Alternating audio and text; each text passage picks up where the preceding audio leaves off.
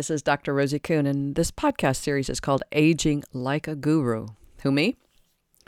Well, part of aging like a guru is being mindful of, of um, the choices we make and how we perceive the world and be curious about what it is that has us see the world the way we do and then live in the world the way that we do. I um I've been doing um on Facebook on Fridays at 3 p.m. Pacific time. I've been doing these podcast kind of things. Actually, they're little videos, live videos called Friday Feasts on Facebook.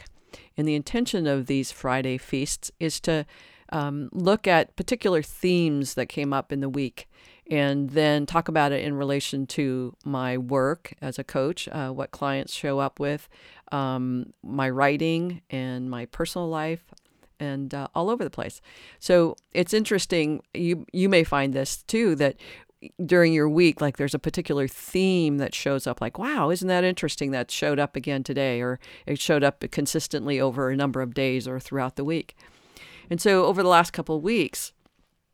Um, the idea of what, and I may have talked about this already, but um, where we take on the responsibility of other people's situations, other people's lives, to the degree that we harm ourselves um, and or harm them.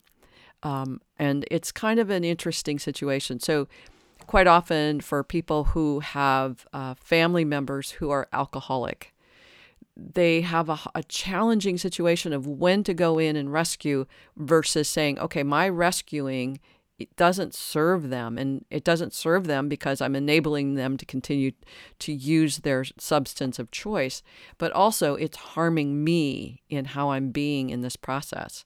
So how do i need to look at this so that i'm can detach from their life experiences their life choices and be more re- aligned with myself and myself and myself and myself in them? And it's a huge huge undertaking. That's why um, there's Alcoholics Anonymous, and that's why there's uh, Narcotics Anonymous and Pornography Anonymous and Sexual Sex Anonymous. All of these programs, debtors, retailers, eating, uh, all of it, because at some point, quite often, we're helping another person, but we're not, and we're hurting ourselves in the process.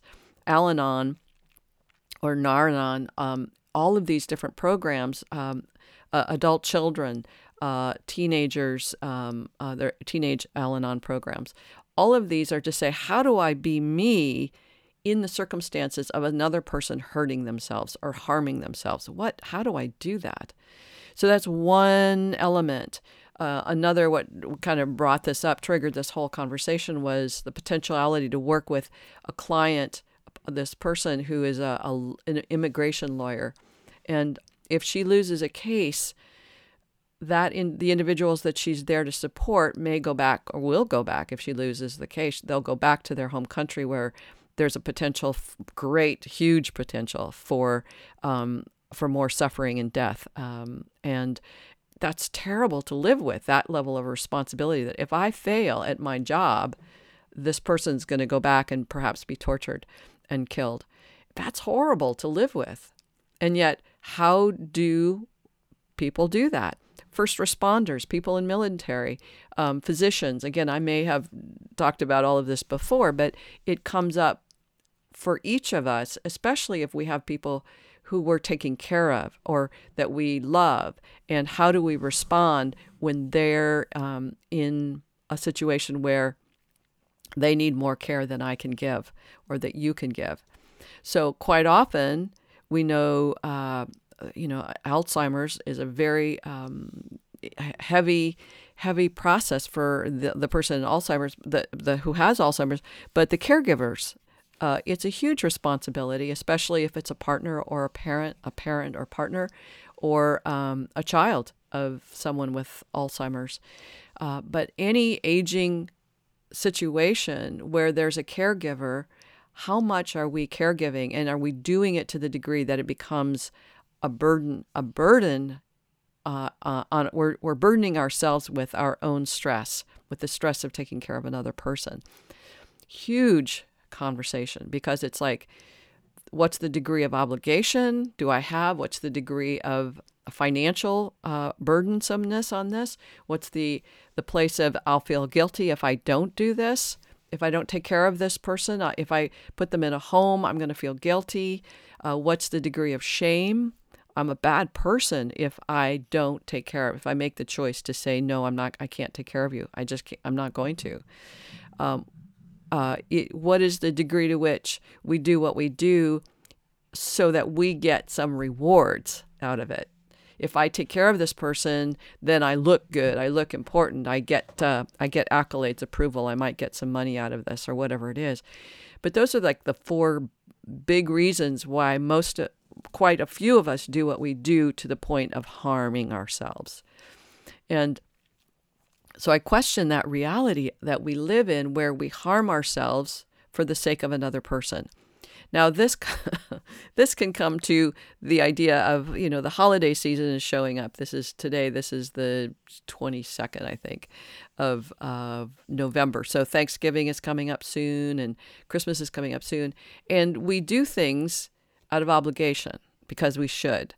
And that again, coming back to that should question, I should because I should. You know, this is an obligation that I must fulfill, and yet I'm upset about it. I'm not happy about it. I end up drinking too much. Uh, I may be grumpy and isolate. All of those things that we do because we are doing this out of obligation, uh, as opposed as opposed to that place of I'm doing this because I want to.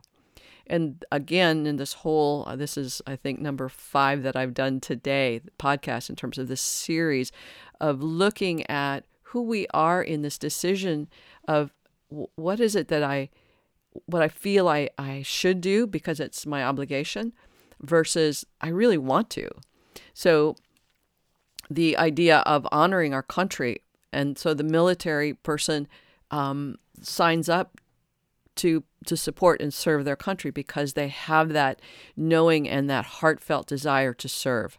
Um, and the same with any first responder, EMTs, fire fire um, fighters, uh, emergency people working in uh, hospitals, uh, nurses, all of these people who are first responders. But then it comes down to parents too, right? Because we take on the responsibility of these children, and we're first responders. Teachers, coaches, all all kinds of people are first responders. And and do we do it out of obligation, or do we do it because we actually love these beings that we want to serve. We love our country or we love our community, we love our family, and we want to be there for them that way. My daughter and I have this conversation quite a bit because I I'm a, I I, and I think we all do. It's like I feel like I'm ob- obligated to do something here, and yet I don't want to. And that point of I don't want to do this, but I have to do it. That's that's a point where I think a life coach could be beneficial to say, how do I how do I be in this dilemma? How do I be in this dilemma? Not what do I do in this dilemma, but how do I discern my higher values for myself? How do I discern and distinguish what's mine versus what I should do? And is this in the best interest of the person that I think I should serve? These are all really interesting questions.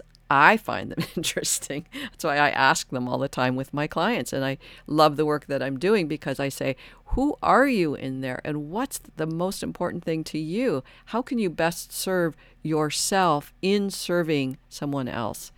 If we're not in service, we're in servitude. And if we're in servitude, we have to look at what's the, again, the, what's the, the um, source of that servitude? Why are we in service? Service, air quote, servitude. It's usually obligation. Uh, I'm a victim. I have to do this. I'm oppressed. So um, my my uh, my situation calls for this out of me. And how, if that's true, how do we shift your orientation so that this doesn't keep being a burden to you, but that you can actually shift how you see this, perceive it, so it becomes a gift to you and the person that you're serving? Big work, big, big work. So when my daughter and I have this conversation about obligation versus yes, absolutely, I'm going and loving it without harming myself, without over drinking, overeating, whatever it is I do to compensate for my frustration of not wanting to do this, it's a really good thing to do, to look at. So whether we're um, taking care of our partners, our uh, parents, our children, this place of, our country, this place of how do I honor this place in my heart that truly wants to be here in in the in the fulfillment of this? That's the big the big question. And i ask myself that all the time that's why i have this conversation with my daughter it's like she has a perspective and i have a perspective and it's not a right wrong good or bad it's just we're both living with the same dilemma of how do you be you in circumstances that that life brings you so that's pretty much it for today. Um, it's funny, I start out with these little tiny pieces and, and think, oh my God, I may not be able to talk 10 minutes, but I generally go over. I hope these are of value to you. If they are, please let other people know about them. Share them with you, with others. If you're interested, there's a book called Aging Like a Guru, Who Me, and probably next year, next yeah, next year, 2020, I'll come out with a, a second book of these um, blogs and um, ideas about aging like a guru. All right, big hugs to you. Bye for now.